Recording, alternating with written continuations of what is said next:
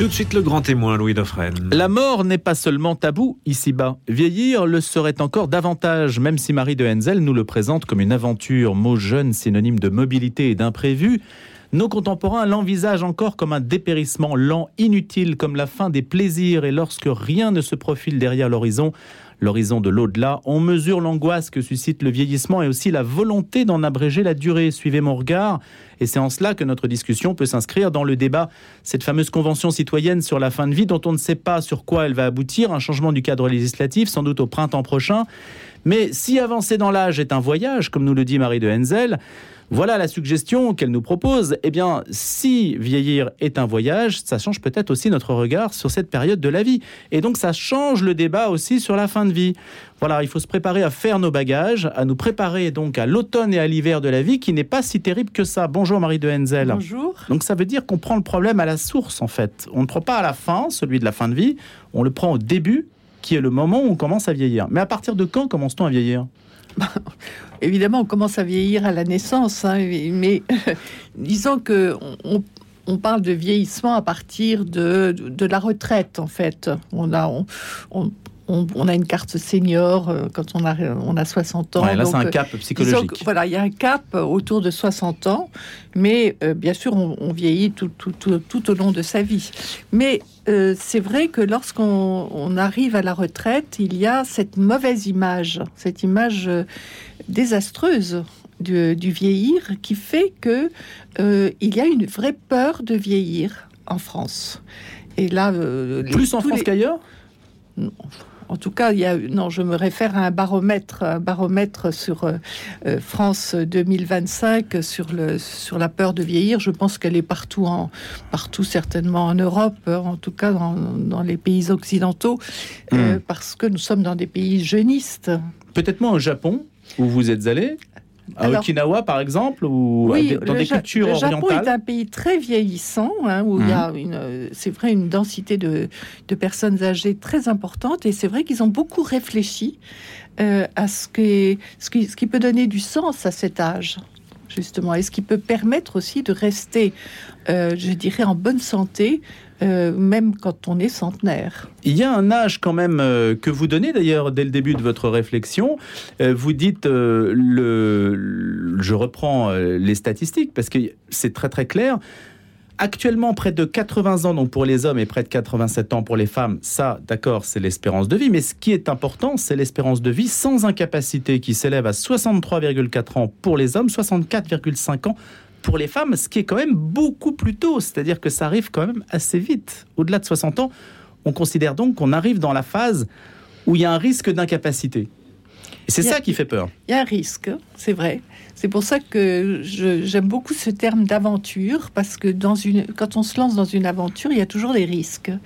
On ne sait pas ce qui va arriver, mais euh, tout, il n'y a, pas de fatalité non plus. Hmm. Hein, c'est ça.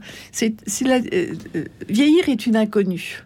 Et euh, moi, j'aime beaucoup cette phrase que j'ai entendue d'une femme de 95 ans disant Vieillir est une inconnue, tout se délite, mais en même temps s'ouvre un espace de grâce. Et c'est ce paradoxe du vieillir que je, voilà, que je, euh, je dirais, euh, euh, dont j'aime parler depuis, depuis longtemps et que je donne comme source de réflexion à tous ceux qui suivent mes séminaires, c'est que bien sûr, il faut accepter le, le, vieillissement du corps avec les risques, les risques de fragilisation, bien sûr, mais en même temps, il y a une ouverture au nouveau, il y a des choses nouvelles, un regard différent sur, sur les autres, sur soi-même on découvre des choses, on apprend des choses, euh, et c'est tout cela que, que notre société ne voit pas. C'est pour ça que hmm. je trouve extrêmement important de donner la parole aux personnes âgées, de les entendre nous parler de ce qu'elles vivent de spécifique. C'est-à-dire, et c'est, j'aime beaucoup ces trois mots que je reprends tout le long de mon livre, ce qu'elles vivent d'heureux, de fécond, hmm. d'intéressant. Vous voyez, ça, on n'a pas ce regard. Euh, notre société ne, ne voit pas cela. Alors, elle ne le voit pas parce qu'elle ne veut pas le voir. Les médias ne le voient pas parce que ça n'est pas vendeur. Quels sont les Il y a des raisons particulières. Il y a des a priori à changer parce que vous essayez de déminer ces a priori pour changer le regard sur le vieillissement. Oui, parce que nous sommes dans une société agiste. Enfin, c'est le terme qu'on emploie maintenant sur l'exclusion finalement des vieux, de la ce, refus de voir cette, cet âge de la vie, de le, de le voir dans ça encore une fois dans sa spécificité. Hein. je pense que c'est cela que moi j'ai découvert depuis 15 ans. C'est que les gens vivent des choses qui sont intéressantes. Et par exemple, qu'est-ce que l'on vit, Marie de Henzel, quand on passe les 60 ans, qu'on est à la retraite? Ce mot déjà de à la retraite, bon, est compliqué. Oui, j'aime mieux le, mot, euh, le mot espagnol, la rubilación. Ah ouais, ça c'est plus sympa c'est comme ça qu'ils appellent la retraite. Hein. Euh, voilà. Et bah voilà. Bah, justement, je crois que euh, je, le dis dans mon livre aussi, on explore en fait progressivement les contre-valeurs de la société, c'est-à-dire la lenteur dans un monde qui va très vite, la disponibilité dans un monde qui est euh, suroccupé, la bienveillance aussi dans un monde très dur. Hein. l'être dans un monde du fer. Enfin, c'est tout cela que progressivement on explore. Bien sûr, ça se fait pas comme ça du jour au lendemain à 60 ans. Bon, il faut pas oublier que vieillir, ça couvre trois âges. Hein. Troisième âge, quatrième âge, cinquième âge. Et que c'est sûr qu'à 100 ans, on ne vit pas la même chose qu'à 80 ni, ni qu'à 60. La société a largement délégué à des structures le fait euh, de vivre cet âge et ce qui provoque aussi une forme d'isolement. Et peut-être que la chose la pire que traversent les personnes d'un certain âge, c'est la solitude, le fait d'être coupé déjà de la famille qui a délégué à des institutions comme les EHPAD euh, le soin de s'occuper des leurs. Ça, c'est quand même une révolution. Est-ce qu'il faut changer ce modèle-là, selon vous, Marie de Hensel Est-ce qu'il a vécu, en particulier avec le Covid, une forme d'aboutissement tragique? Absolument. Je pense qu'il y a, euh, à ma génération, en tout cas, un refus de, ce type d'habitat, de, structure hein, que, sont les EHPAD. Et euh, actuellement, il y a beaucoup de, nouvelles, je dirais, de nouvelles formules qui, naissent euh, dont une que je, je, défends particulièrement, qui est le béguinage solidaire, parce que justement, ce que j'ai observé, c'est que les personnes qui ont autour de, entre 60 et 70 ans ne croient plus tellement à la euh, solidarité intergénérationnelle. C'est assez euh, surprenant parce que les enfants ont leur vie, ils ont des vies souvent difficiles, ils sont souvent éloignés géographiquement, et alors il se met en place l'idée d'une solidarité intra-générationnelle, c'est-à-dire entre personnes de la même génération comme au Japon par exemple, qui a ce concept des moai, des petites communautés de centenaires hein, qui ont un contrat entre elles, ces personnes, de, de non-abandon, c'est-à-dire un contrat moral, mais aussi un contrat financier. Et ça, je trouve que cette idée est extrêmement intéressante. C'est pour ça que le béguinage solidaire entre autres, c'est une, c'est vraiment une idée extrêmement intéressante. Donc ça veut dire que la personne d'un certain âge peut choisir avec qui elle vit et finalement refaire sa vie, même statutairement avec quelqu'un ou d'autres personnes. Avec d'autres personnes, c'est-à-dire c'est vieillir chez soi et ensemble. Et on a hmm. besoin d'avoir son chez soi, Hein. ce sont des domiciles d'ailleurs, hein. et en même temps ensemble, c'est-à-dire que la convivialité, le besoin d'échange, qui, justement permet de ne pas être isolé, c'est extrêmement important. Alors euh, l'isolement, c'est un poison. La solitude, par contre, euh, je travaille dessus sur, ce, thème, c'est quelque chose qui est ontologique. Hein, qui est propre à l'humain et en vieillissant, on est confronté à cette solitude en fait, nous sommes seuls devant les questions de, la vie, de la mort, du sens de la vie. Et euh, il y a à apprivoiser cette solitude aussi. Et là, c'est vraiment quelque chose aussi d'intéressant. Il y a des gens qui vivent bien leur solitude, qui en ont besoin alors que nous sommes dans une société dans laquelle on voudrait absolument distraire, euh, occuper les vieux. Il faut qu'ils fassent quelque chose. Regardez dans les EHPAD, quand on allume la télévision, euh, sans même demander à la personne si elle est d'accord, pour qu'elle, justement, pour qu'elle soit occupée. Alors qu'en fait, elle n'en a pas besoin. Elle est bien avec ses pensées. Elle a besoin de, se retrouver elle-même. De, on a besoin de silence. On a besoin pour s'approfondir, pour essayer d'aller chercher au fond de soi ce qui est la tâche, peut-être cette dernière partie de la vie, qui est de trouver le fil rouge de sa vie, ce qui a donné du sens. Tout cela nécessite du silence et de la solitude. Mais Marie de Henzel, on vieillit comme on a vécu. Des personnes qui n'auront pas cherché le sens de leur vie pendant leur vie active, si je puis dire, y a-t-il une raison pour qu'elles trouvent ce sens au moment où elles ne le sont plus? Oui, moi je pense que je pense que l'âge le permet. Je pense qu'il y a une période dans laquelle peut-être on est dans dans l'action, on est dans, la construction. De, on peut-être qu'on se pose pas toutes ces questions, mais on se les pose en vieillissant. Hein. Et je pense que justement, quand les personnes parlent ensemble, euh, elles cèdent les unes les autres. C'est pour ça que j'aime beaucoup cette idée de solidarité entre personnes de la même génération. Parce que tout le monde, évidemment, ne, vieillit pas de la même manière. Et les, les personnes qui peut-être ont plus réfléchis peuvent aider les autres aussi. C'est ce que j'aime beaucoup dans cette, euh, dans cette idée de parler ensemble, euh, de ces groupes de parole que j'avais animés pour euh, une, résidence-service d'Omitis, où les personnes de 80 à 100 ans se réunissent régulièrement pour parler de ce qu'elles vivent. Et ça, ça c'est un acquis en fait de l'âge dont on ne parle pas assez. Parce qu'en fait, il y, a pas, y a un problème de communication sur cette période de la vie. Absolument. Les personnes ont l'impression que qu'on ne s'intéresse pas à elles, qu'elles sont mises sur le bas côté, que au fond, euh, et, c'est vrai, ça c'est la, vraie souffrance d'une forme de d'isolement justement, qui est de de ne pas pouvoir communiquer sur ce que l'on vit et euh, de, perdre ses amis. Hein. on, on a du mal à s'en faire d'autres, mais tout cela passe par la parole, en fait, la parole partagée. Mais ça, Marie de Henzel, on a du mal à changer, en tout cas, le regard des médias. Mais les médias, on ne peut pas les accuser de, tout. C'est simplement que le, tropisme même des médias est sur le jeunisme. Ça, c'est une certitude. Oui. Oui, oui. Et on est dans une société jeuniste ou agiste. Enfin, bon, maintenant, on emploie les deux le terme de agiste, c'est-à-dire, oui, c'est vrai qu'on ne s'intéresse pas au fait aux vieux. ça, c'est, je pense que c'est vrai et que j'espère que mon livre va attirer l'attention sur le fait que, eh bien, c'est vrai que que c'est sur ce paradoxe parce que je, mon livre n'est pas un livre qui dit que tout va bien, que tout est facile en vieillissant. Bien sûr que non. Non, mais ça redonne l'espoir quand même. Et puis en plus, vous convoquez des personnalités dont on suppose pas qu'elles aient nécessairement pris position là-dessus ou, fait partager des sentiments là-dessus. Je pense à Woody Allen, par exemple. Je ne me regarde plus jamais, même si les films de Woody Allen nous amènent à réfléchir à notre condition. Je ne me regarde plus jamais dans le miroir car c'est désespérant. Je regarde à l'intérieur de moi car à l'intérieur je suis jeune. Voilà, parce ben que et ça, ça les personnes le disent, ce qu'apporte la vieillesse, c'est la jeunesse du cœur. Et ça aussi, je l'ai découvert en écoutant des personnes de plus de 80 ans. Et puis il y a des vieux à 20 ans et puis des jeunes à 80 ans. Absolument. Ça, c'est. Oui. On en fait aussi l'expérience. Euh, il y a une. Euh, je reviens juste aux médias un instant, euh, Marie de Henzel. Les médias ont signé, en tout cas pas mal de rédactions ont signé une charte pour être à la hauteur de l'urgence climatique. C'était début septembre, me semble-t-il.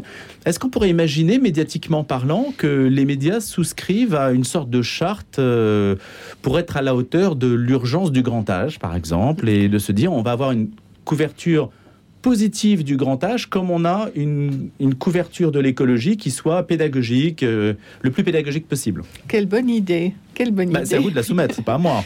Vous avez la renommée pour le faire. Bah écoutez, euh, pourquoi pas Oui, pourquoi pas. Non, parce qu'il n'y a, pas de politique publique, il n'y a pas de politique médiatique, il n'y a rien sur le sujet maintenant. C'est peut-être l'occasion justement aussi d'évoquer ce mouvement citoyen qui, est, qui, est, qui, qui, est, qui a à peine un an euh, qui c'est euh, le CNAV, le Conseil national autoproclamé de la vieillesse, qui n'est pas une association pour le moment, mais un mouvement citoyen, qui justement euh, demande au pouvoir public de, de ne prendre aucune décision sans consulter les personnes âgées elles-mêmes, hein, les vieux et les vieilles, parce qu'on assume le mot Hein. Mhm. Ce n'est pas un vilain mot, et moi-même, je l'assume. Je, je dis que je suis une jeune vieille.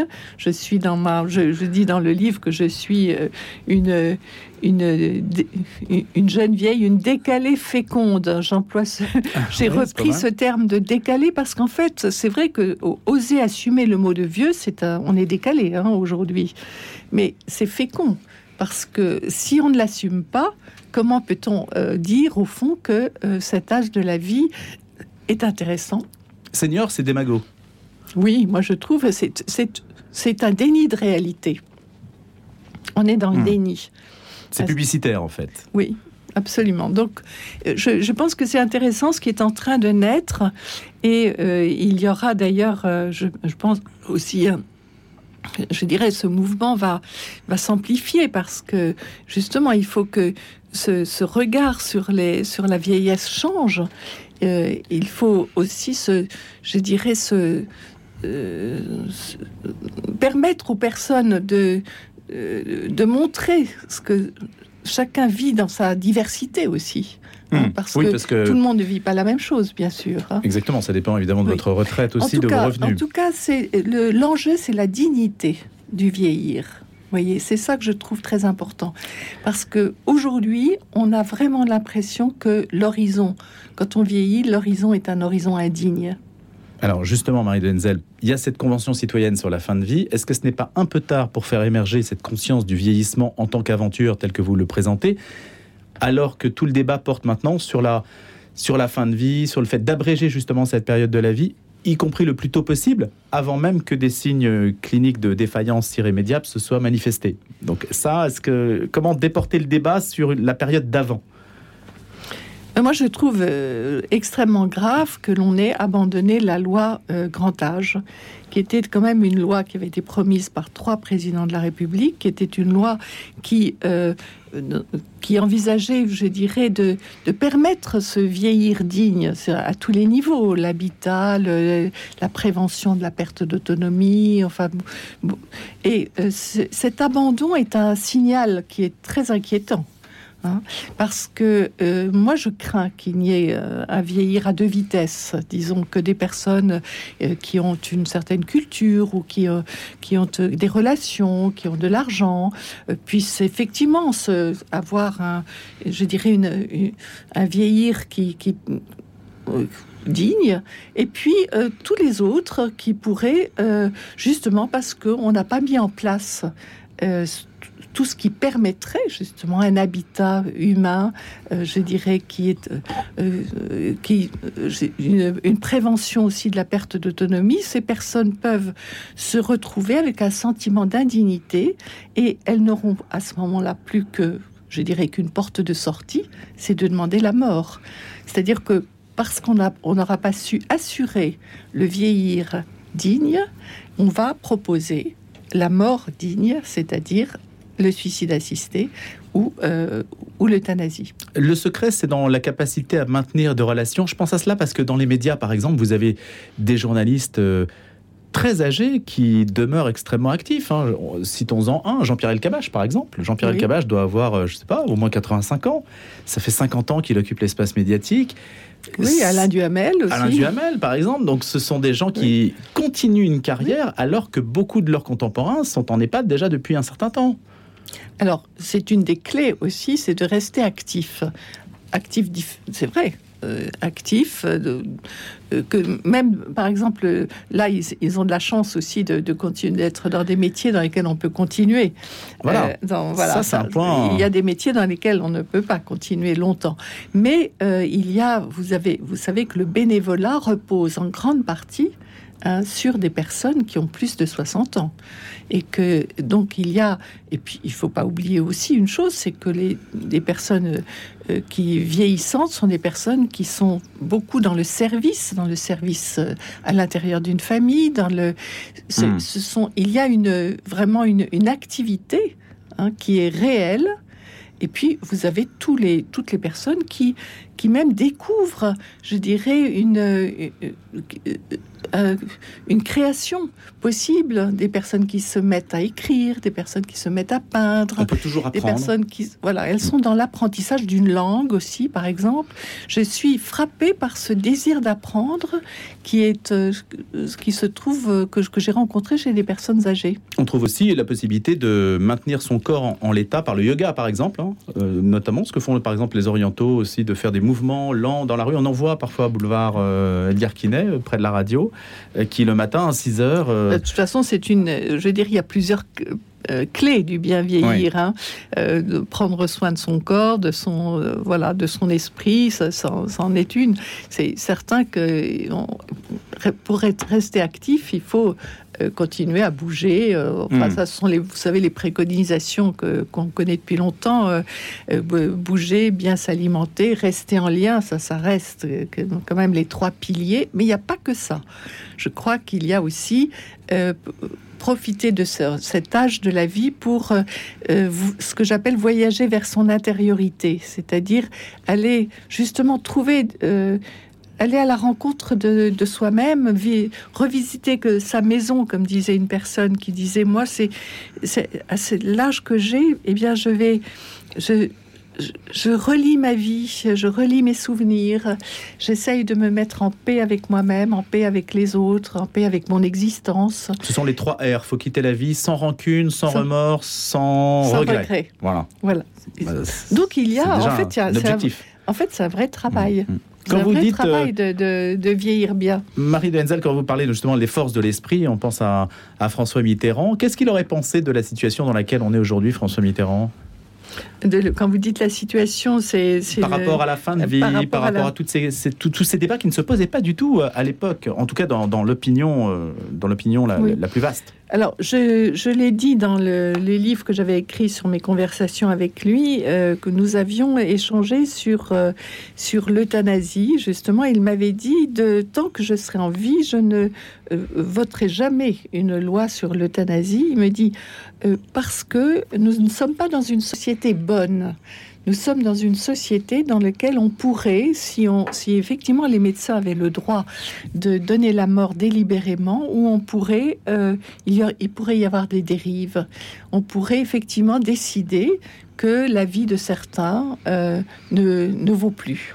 Euh, il, il y compris s'il y a des directives anticipées, on l'a vu récemment, qui vont contre ça. Le Conseil constitutionnel a dit que les directives n'étaient pas infaillibles sur ce terrain Alors, ça, c'est encore une autre question, mais c'est vrai qu'on se pose la question de savoir si ces directives servent à quelque chose, du coup. Hmm. Euh, mais euh, François Mitterrand avait ce souci, justement, de. de euh, je dirais de préserver, en fait, vraiment l'interdit de tuer, me disait-il, et il n'était pas le seul, parce que je sais que Robert Badinter pense la même chose, est quand même quelque chose qui protège. Hein. Et euh, moi, je suis, c'est vrai, assez inquiète que, hmm. l'on puisse euh, toucher à cette, euh, je dirais, cette, cet interdit fondamental. Peut-être qu'il y a une parole que l'on attend de personnes donc d'un certain âge qui pourraient dire quelque chose sur cet âge-là, oui, et qu'on n'entend pas tellement dans les médias. Peut-être qu'il y a bah, cette parole qu'on attend. Écoutez, moi je citais Robert Badinter parce que je mhm. sais, je sais très bien ce qu'il pense sur cette question. Il est très âgé aussi et je pense qu'il s'exprime quand même mhm. euh, assez régulièrement là-dessus. Merci Marie de Henzel d'avoir alimenté à votre manière évidemment notre questionnement sur le sujet puisque je précise on a régulièrement hein, au cours de euh, des, des séquences des matinales en particulier des réflexions sur la fin de la vie ou le avant la fin de la vie, en l'espèce L'aventure de vieillir, signé Marie de Henzel. Et si avancer dans l'âge était un voyage aux éditions Robert Laffont. Merci d'avoir été avec nous ce matin et je vous dis à bientôt. Merci.